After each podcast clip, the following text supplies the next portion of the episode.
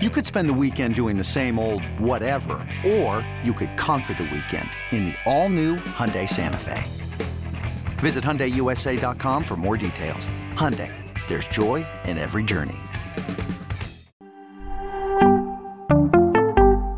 Let's just talk about all the pitchers next on Fantasy Baseball Today in 5. Welcome into FBT in 5. As always, make sure to follow and stream us on Spotify. Today is Wednesday, April 13th. I am Frank Stanfield, joined by Chris Towers. That's right, he's back on FBT in 5. Let's talk about Jesus Luzardo, who had a career high 12 strikeouts against the Angels on Tuesday. Chris, what did you see in the start from Jesus Luzardo? He looked phenomenal, which is to be expected when you strike out 12 over five innings. This was um, arguably the best we've seen him look. I mean, at least in the last couple of years, maybe ever at the major league level. His velocity was up uh, almost two miles per hour on his fastball.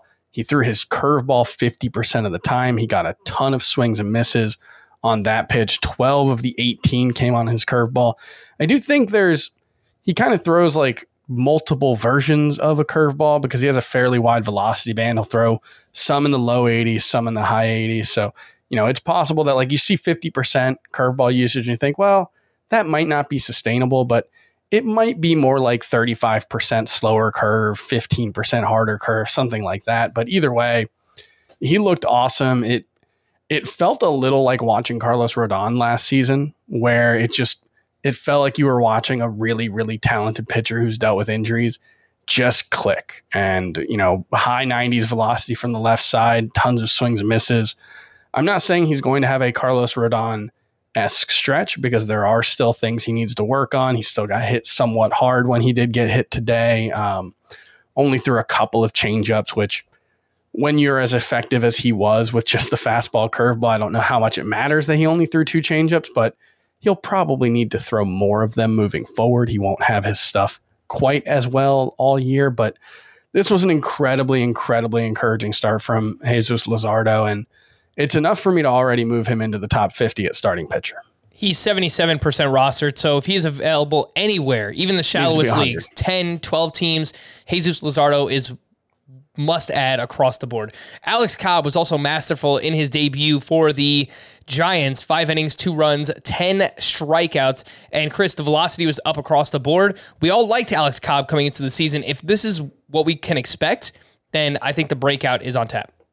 Yeah, we liked Alex Cobb a lot as a as a sleeper coming into the season before reports came out towards the end of spring training that his velocity was up.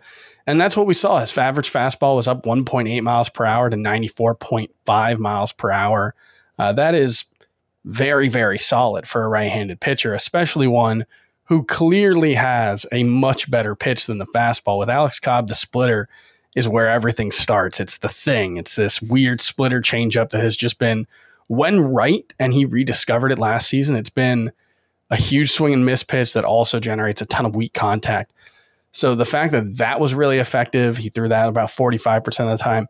And then he's got the fastball with a couple of ticks of velocity. If he can sustain 94, 95 miles per hour, it just makes the whole profile play up. So yeah, Alex Cobb, another guy. I moved him right into the top 50 range. I was really high on him coming in. I've got him in a lot of teams. And yeah, if he's available anywhere, he should be rostered. The next two I'm going to put together here, Chris, they are rostered between 70 and 75% of CBS leagues. Tylor Megill, very strong outing against the Phillies, five and a third shutout with five strikeouts. And Matt Brash, the rookie for the Mariners, making his uh, career, his first career start, five and a third, two runs, six strikeouts. What did you see from these two? And who do you prefer, Megill or Brash? Uh, Megill over Brash, although I do like Brash quite a bit. His knuckle curve slash slider, it's not clear if they're separate pitches or if he just throws them in different velocity bands like Luzardo does. But either way, he got, I think, all of his swings and misses on those two pitches.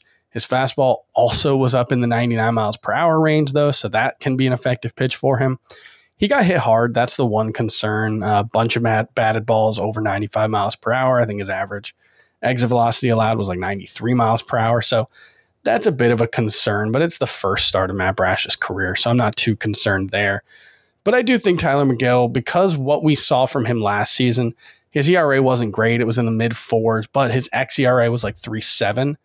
And now he's throwing you know, what, two, three miles per hour harder so far this season. It's made all of his pitches more effective. And I just think, given that we've seen him be effective, you know, with a 93, 95 mile per hour fastball, it just makes it that much more enticing when he's 96 to 99. And so I do think Tylor Megill, I have him ranked behind Jesus Luzardo.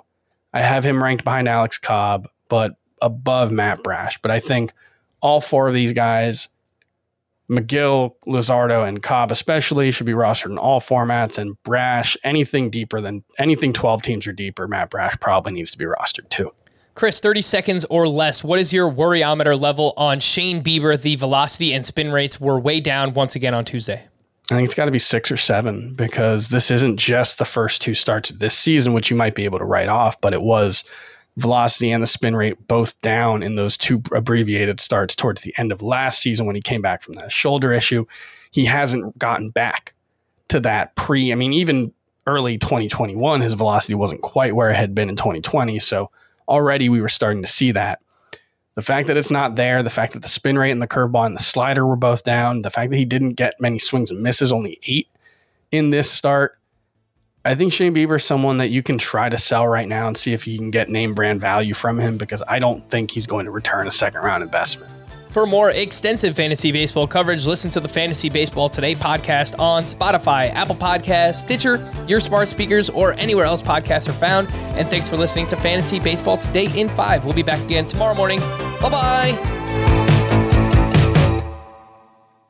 Hey, Rob Bradford here. You guys know I'm always up for a good MVP story, and one of the best stories is Wasabi Technology. Wasabi is the world's hottest cloud storage company and it's become the go to provider for professional and collegiate sports teams, including 20 Major League Baseball teams like the Red Sox and NHL teams like the Bruins and Vancouver Canucks. Even the Liverpool Football Club is getting in on the Wasabi action. So, why is Wasabi the MVP? Well, Wasabi was purpose built to free businesses from skyrocketing storage costs and unpredictable transaction fees that the Amazons of the world are charging. In fact, Wasabi is up to 80% less than those hyperscalers and doesn't charge a cent for businesses to access their data. From Wasabi's AI enabled intelligent media storage, Wasabi Air, to the industry's only cloud storage service with triple protection against cyber criminals, data deletion, and ransomware, Wasabi's taking the lead in driving innovation in data storage and helping sports teams to unleash the power of their data. Wasabi, another Boston based championship team.